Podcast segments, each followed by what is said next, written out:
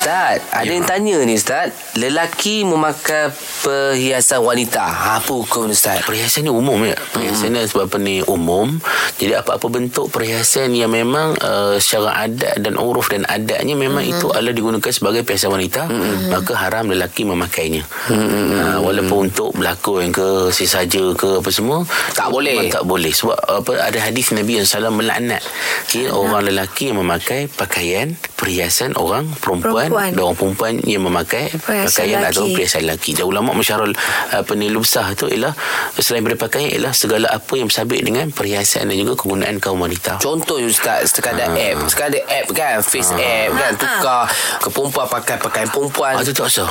Tak boleh. Itu, itu sebenarnya termasuk juga Termasuk dalam, dah. dalam hak ni. Sebab apa? Walaupun dia satu-satu imej pantulan kan. Aha. Tapi dia memberi efek kesan kepada Nampak macam ah, perempuan. kepada, kepada wajah kita. Ah, Ada yang memakai gelang. Gelar pun tak Ah, boleh. Pakai buat rantai. Maknanya, Ustaz, kecuali kalau- kalau, kalau tentera kan dia punya apa? Ada, gelar ah, yang untuk nama apa, cok dia apa, tu.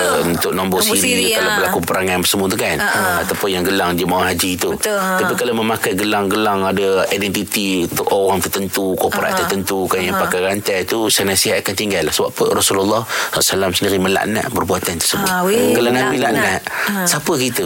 Akhirat nanti. Takut, Dunia akhirat eh, bila kena laknat dengan, dengan Nabi ni eh rugi sangat. Sia-sia. Allah laknat Rugilah. Nabi laknat rugi kita. Rugi, sia-sia. Walaupun suara mana pangkat kita hebat mana gelaran kita darjat kita tak ada makna di sisi Allah dan Rasul. Kalau cincin Ustaz okey Ustaz Cincin untuk orang lelaki biar cincin tu Suasa. cincin cara orang lelaki. Oh cowok lelaki Ah, jangan iyalah. cincin rama-rama.